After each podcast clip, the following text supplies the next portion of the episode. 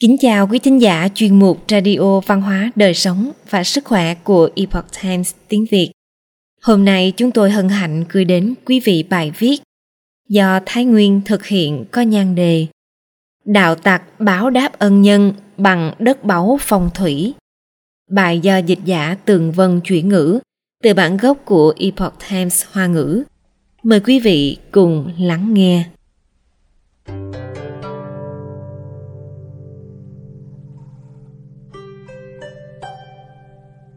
Vào thời nhà Minh, ở Sơn Tây, có người tên là Trần Ông, gia đạo thanh bần, sống bằng nghề dạy học, tuổi đã ngoài 40 mà không có con trai.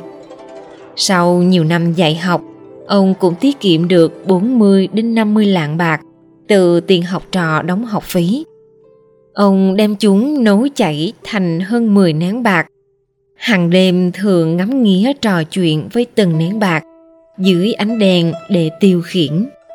Thấy vậy, vợ ông thường trêu chọc, nhưng ông cũng không để tâm. Ông có một người anh em trong họ ở cùng thôn, cuộc sống khó khăn, không biết lấy gì để mưu sinh.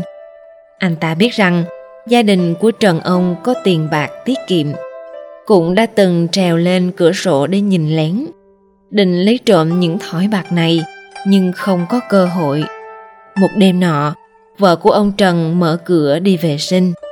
Anh kia nhân cơ hội này lén vào nhà. Sớm biết những thỏi bạc được giấu dưới chăn, nên anh vội vàng đưa tay mò mẫm trong bóng tối. Trần ông mặc dù nằm trên giường nhưng vẫn chưa ngủ. Ông cảm thấy như có ai đó đang mò mẫm trên giường. Bèn thắp nến lên để kiểm tra. Nhìn thấy đó là người trong dòng họ, ông hết sức kinh ngạc bèn tắt lửa trên ngọn nến và thấp giọng hỏi, cậu đang làm gì vậy? Ngang nhiên làm chuyện xấu như vậy khiến tông tộc mất mặt. Người kia vừa sợ hãi vừa xấu hổ, đáp lại rằng, đã gần một năm rồi, đói kém lẫn giá rét. Đệ thực sự cùng đường mới nghĩ ra hạ sách này. Trần ông nói, được rồi Vậy tôi sẽ bỏ qua cho cậu một lần. Thế rồi, ông đem toàn bộ số bạc dành dụm được đưa cho anh ta và dặn dò. Mau quay về đi, từ nay trở đi về sau, cậu hãy tự lo cho mình.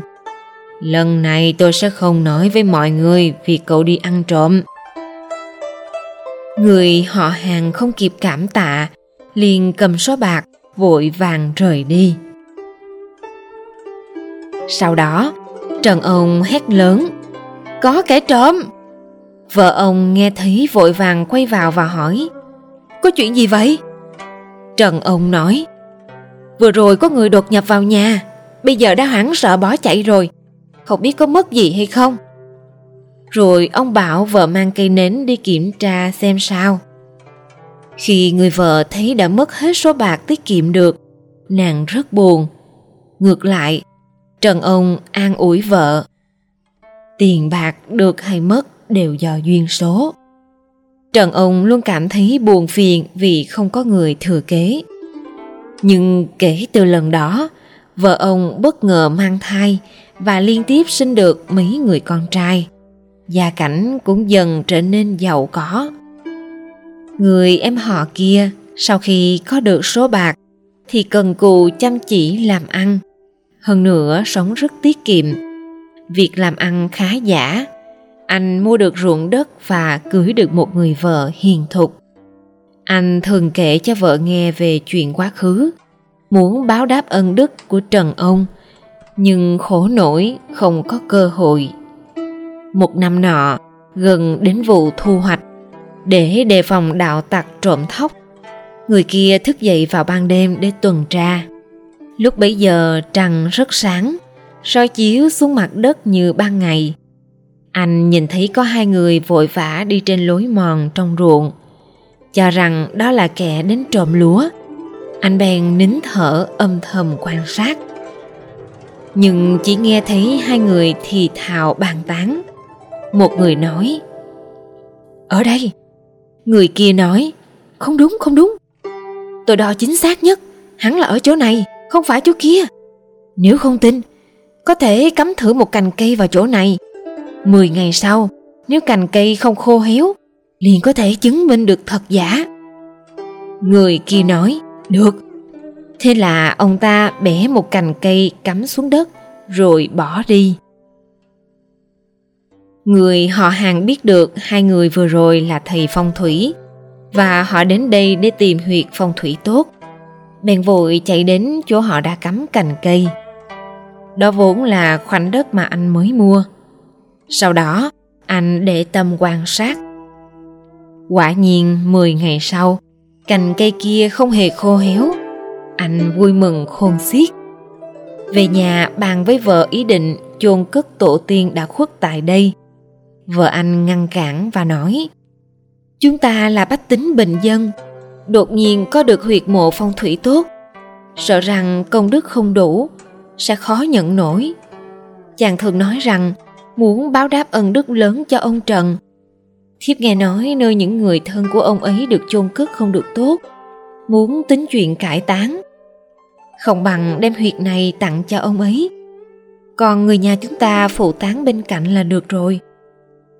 Người em họ nói, Nàng nói rất đúng, Nhưng Trần ông là trưởng giả trung hậu. Nếu nói rõ là tặng, Chắc chắn ông ấy sẽ không nhận. Phải làm sao đây?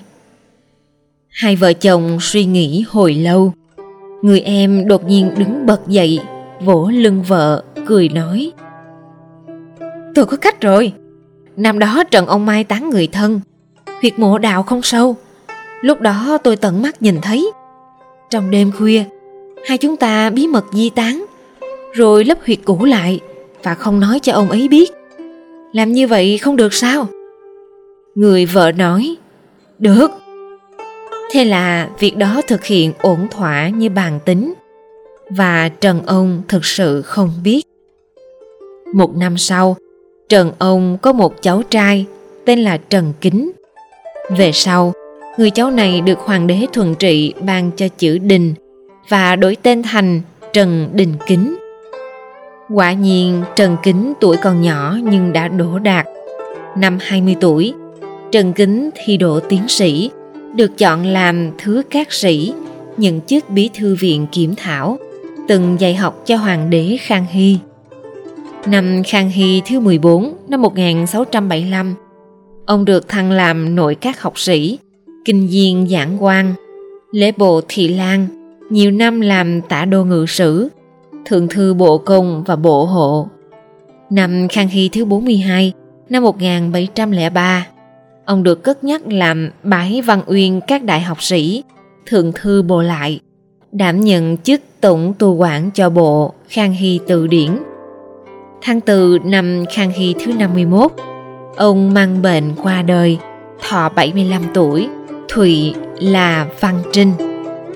Khi Trần ông 100 tuổi, sức khỏe và tinh thần vẫn còn rất tốt.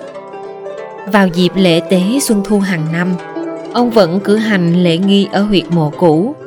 Các thầy phong thủy và pháp sư nhìn thấy huyệt mộ này đều nói Con cháu của người nằm ở đây không thể làm nên sự nghiệp. Cũng có người đề nghị với Trần ông rằng Người họ hàng kia có mảnh đất rất tốt nếu muốn cải táng thì mảnh đất này sẽ là nơi lý tưởng nhất Trần ông cũng rất muốn có được nó, nhưng lại sợ người kia xấu hổ vì chuyện trộm bạc trước đây, cho nên không dám nói ra. Ông đành chọn một vài nơi khác, nhưng cũng đều không phải là nơi có phong thủy tốt. Không còn cách nào khác, ông nhờ người đưa tin dò hỏi ý của người họ hàng kia. Người kia cười nói, Có chuyện vậy sao? Thực ra tôi đã cải tán huyệt mộ của nhà Trần ông ở đây từ lâu rồi. Sau đó, người kia đem toàn bộ câu chuyện kể cho người đưa tin. Như anh ta nói với Trần ông. Trần ông rất cảm kích, đích thân đến cảm ơn và tặng cho anh nhiều vàng bạc. Nhưng anh kiên quyết không nhận. Sau đó, Trần ông còn mời thầy phong thủy đến xem. Họ đều nói rằng đây là đất lành có thể giúp con cháu phong hậu bái tướng. Vì vậy, ông bèn lấy đá phong kính huyệt mộ, ý là để tăng thêm phần tôn quý. Chỉ vài năm sau, Trần Đình Kính được thăng làm bái uyên văn các đại học sĩ. Kim thường thư bồ lại. Quả nhiên, đúng như lời thầy phong thủy đã nói. Quý thính giả thân mến, chuyên mục Radio Văn hóa Đời Sống và Sức Khỏe của Epoch Times tiếng Việt đến đây là hết. Để đọc các bài viết khác của chúng tôi, quý vị có thể truy cập vào trang web epochtimesviet.com. Cảm ơn quý vị đã lắng nghe, quan tâm và ghi danh theo dõi kênh. Mến chào tạm biệt và hẹn gặp lại quý vị trong chương trình lần sau. Kính chúc mọi điều bình an và tốt lành tới quý vị cùng người thân.